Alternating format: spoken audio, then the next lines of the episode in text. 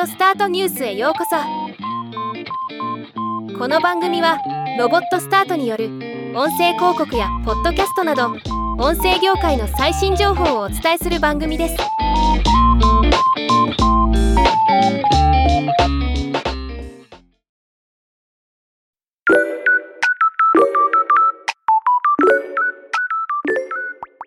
声フォントさんが一般社団法人ソーシャルプロダクツ普及推進協会が主催するソーシャルプロダクツアワード2023において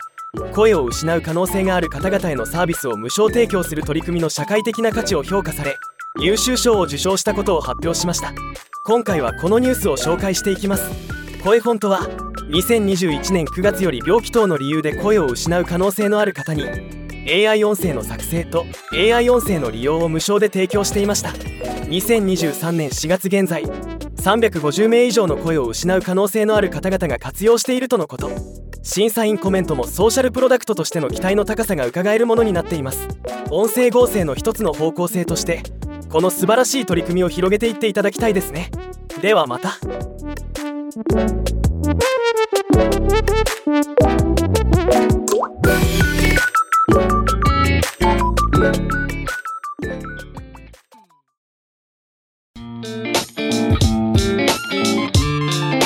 回のニュースは以上です。